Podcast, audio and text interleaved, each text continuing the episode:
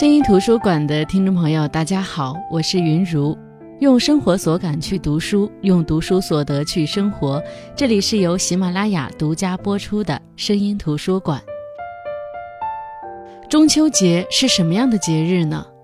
有人喜欢中秋，是因为素月清辉，橘黄蟹肥，秋正浓；还有人喜欢中秋，是因为欢声笑语，传饼分瓜，宴未央。是啊，中秋是热闹的。亲朋满座，正应了辛弃疾的那句“花也在悲，月也在悲”。可中秋也是孤独的，佳人不在兹，不妨学李白独酌花间，与月影共醉，云汉相期。中秋自从和团圆捆绑上，我们的心绪就难免会受影响。其实对于这点，我从小是存了疑问的。每个月都有月圆之时。为什么中秋的月就要被赋予团圆之意呢？中秋源于天象崇拜，要说就得从秋夕祭月开始。我虽无意掉书袋，但不得不说，中秋原本就是祭月的活动，只不过在后来的社会活动当中，人们不自觉地加入了情感，尤其是在以诗歌寄托思念的唐代，人们越发觉得这些人说的对呀，月亮那么圆。我的内心却不圆满，我还在思念远方的他。于是，月亮代表的团圆和人间的思念，就成了人们对中秋节的情感依托。那中秋佳节就要跟各位分享名家名篇了。首先，我们分享的是季羡林的这篇散文《月是故乡明》。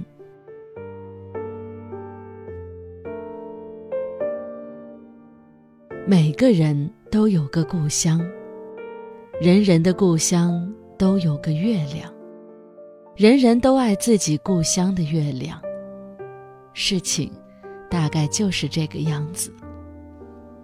但是如果只有孤零零的一个月亮，未免显得有点孤单。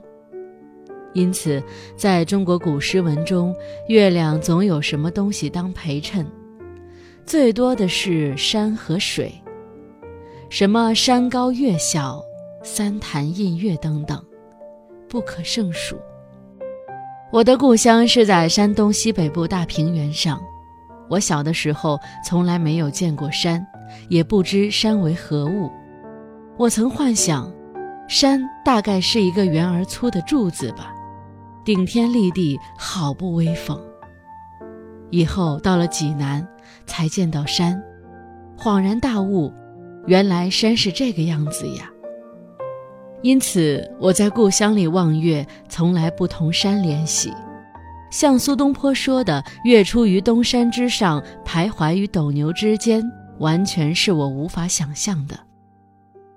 至于水，我的故乡小村却大大的有，几个小苇坑占了小村一多半。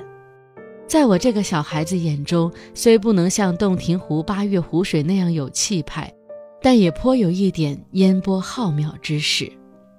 到了夏天黄昏以后，我在坑边的场院里躺在地上数天上的星星，有时候在古柳下面点起篝火，然后上树一摇，成群的知了飞落下来，比白天用嚼烂的麦粒去粘要容易得多。我天天晚上乐此不疲，天天盼望黄昏早早来临。到了更晚的时候，我走到坑边，抬头看到晴空一轮明月，清光四溢，与水里的那个月亮相映成趣。我当时虽然还不懂什么叫诗性，但也故而乐之，心中油然有什么东西在萌动。有时候在坑边玩很久，才回家睡觉。在梦中见到两个月亮叠在一起，清光更加晶莹澄澈。第二天一早起来，到坑边苇子丛里去捡鸭子下的蛋，白白的一闪光，手伸向水中，一摸就是一个蛋。此时更是乐不可支了。我只在故乡待了六年，以后就离乡背井，漂泊天涯。在济南住了十多年，在北京度过四年，又回到济南待了一年，然后在欧洲住了十一年。重又回到北京，到现在已经十多年了。在这期间，我曾到世界上将近三十个国家，我看过许许多多的月亮，在平沙无垠的非洲大沙漠中，在碧波万顷的大海中，在巍峨雄奇的高山上，我都看到过月亮。这些月亮，应该说都是美妙绝伦的，我都异常喜欢。但是看到它们，我立刻就想到我故乡中那个苇坑上面和水中的那个小月亮。对比之下，无论如何，我也感到这些广阔世界的大月亮万万比不上我那心爱的小月亮。不管我离开我的故乡多少万里，我的心立刻就飞来了。我的小月亮，我永远忘不掉你。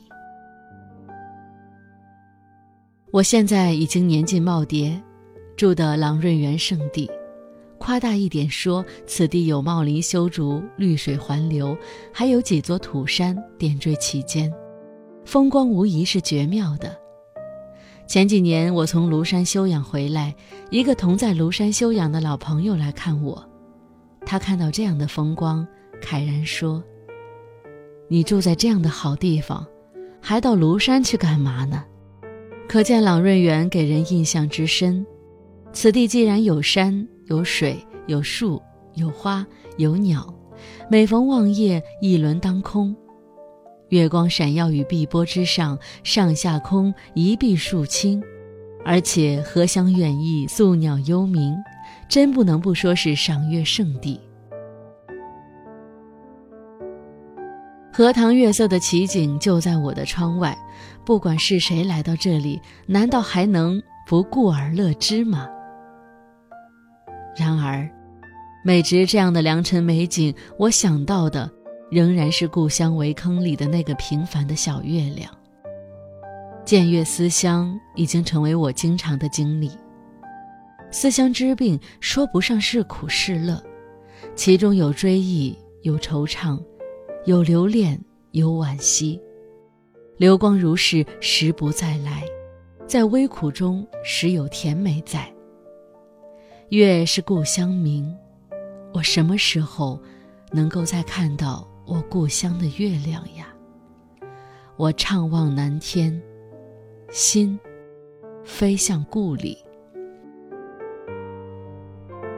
不同的作家写中秋。有不同的寄托，也有不同的情感表达。那接下来分享的这篇呢，是萧红的《中秋节》。记得青野送来一大瓶酒，董醉倒在地上，剩我自己也没得吃月饼。小屋寂寞的，我读着诗篇，自己过个中秋节。我想到这里。我不愿再想，望着四面清冷的壁，望着窗外的天。云策倒在床上，看一本书，一页、两页、许多页，不愿看。那么我听着桌子上的表，看着瓶里不知名的野花，我睡了。那不是青野吗？带着枫叶进城来，在床沿大家默坐着，枫叶插在瓶里，放在桌上。后来枫叶干了，坐在院心，常常有东西落在头上。哈，小圆枣滚在墙根外，枣树的命运渐渐完结着。晨间学校打钟了，正是上学的时候。耿妈穿起棉袄，打着喷嚏，在扫偎在墙根哭泣的落叶。我也打着喷嚏。耿妈捏了我的衣裳，说：“九月时节穿单衣服，怕是害凉。”董从他房里跑出，叫我多穿件衣服。我不肯。经过阴凉的街道，走进校门。在课室里，渴望到窗外黄叶的芭蕉。同学们一个跟着一个向我问：“你真耐冷，还穿单衣？你的脸为什么是紫色的呢？倒是关外人。他们说着，拿女人专有的眼神闪现。到晚间，喷嚏打得越多，头痛。两天不到校，上了几天课，又是两天不到校。森森的天气紧逼着我，好像秋风逼着黄叶一样。新历一月一日降雪了，我打起寒战，开了门望一望雪天，呀，我的衣裳薄得透明了，结了冰般的。回到床上，床也结了冰般的。我在床上等着董哥，等得太阳偏西，董哥偏不回来。向耿妈借十个大铜板，于是吃烧饼和油条。青叶踏着白雪进城来，坐在椅间。他问：“绿叶怎么不起呢？”耿妈说：“一天没起，没上学。可是董先生也出去一天了。”青野穿的学生服，他摇摇头，又看了自己有洞的鞋底，走过来，他站在床边，又问。头痛不？把手放在我的头上试热。说完话，他去了。可是太阳快落时，他又回转来。董和我都在猜想。他把两元钱放在耿妈手里，一会儿就是门外送煤的小车子哗铃的响，又一会儿小煤炉在地心红着。同时，青野的被子进了当铺。从那夜起，他的被子没有了，盖着褥子睡。这以往的事，在梦里关不住了。门响，我知道是三郎回来了。我望了望他，我又回到梦中，可是他在叫我：“起来吧，悄悄，我们到朋友家去吃月饼。”他的声音使我心酸。我知道今晚连买米的钱都没有，所以起来了，去到朋友家吃月饼。燃烧着，经过菜市，也经过睡在路侧的僵尸，酒醉的晕晕的，走回家来，两人就睡在清凉的夜里。三年过去了，现在我认识的是新人，可是。他也和我一样穷困，使我记起三年前的中秋节来。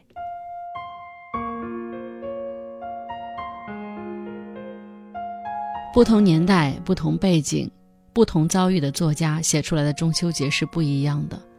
读完萧红这篇《中秋节》，我只有一个感受，可以用余光中的那句话来表达，那就是：“中秋是人间的希望，即在碧落。”那接下来这篇呢是林清玄的《九月很好》，快中秋了，阳历是九月，孩子的自然课本要做九月天象的观察，特别是要观察记录月亮，从八月初记录到中秋节。每天夜里吃过晚饭，孩子就站在阳台等待月亮出来，有时甚至跑到黑暗的天台仰天巡视。然后会看到他垂头丧气地进屋，说：“月亮还是没有出来。”我看到孩子写在习作上，几天都是这样的句子：“云层太厚，天空灰暗，月亮没有出来，无法观察。”最近这几天连续几个月台风来袭，月亮更连影子都没有，孩子很不开心。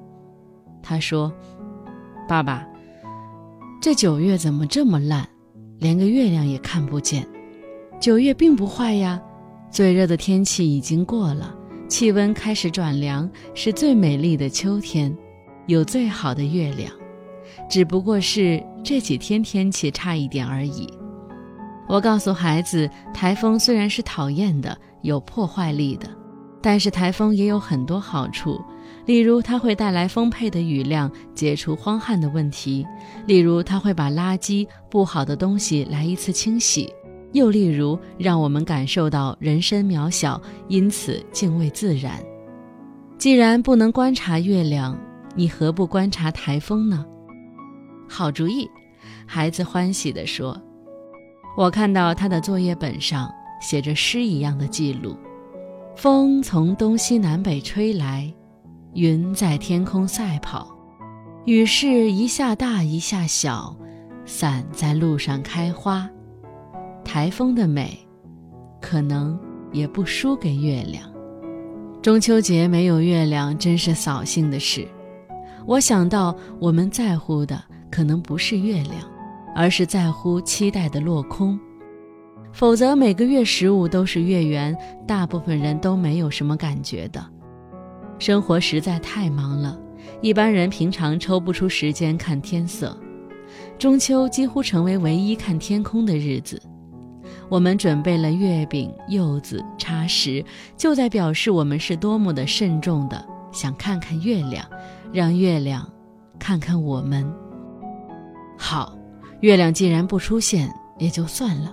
我们吃吃月饼，尝尝柚子，在夜空中睡去，明天再开始投入忙碌的生活，期待明年的中秋月亮。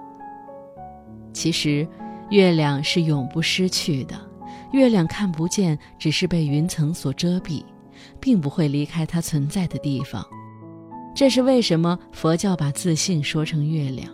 见不到月亮的人，只是被云层所遮，并不是没有月亮。可惜的是，我们一年才看一次月亮，有多少人一年里看见一次自我的光阴呢？在这个世界上。没有人能真正了解或者知道我们。如果连自己都不能寻找生命的根源，不能觉知自我的光明，就连自己也不能自知了。理论上，人人都知道月亮随时都在，实际上很不容易去触及那种光明，也不是不容易触及，而是不愿去实践，不愿去发掘，很少去走出户外。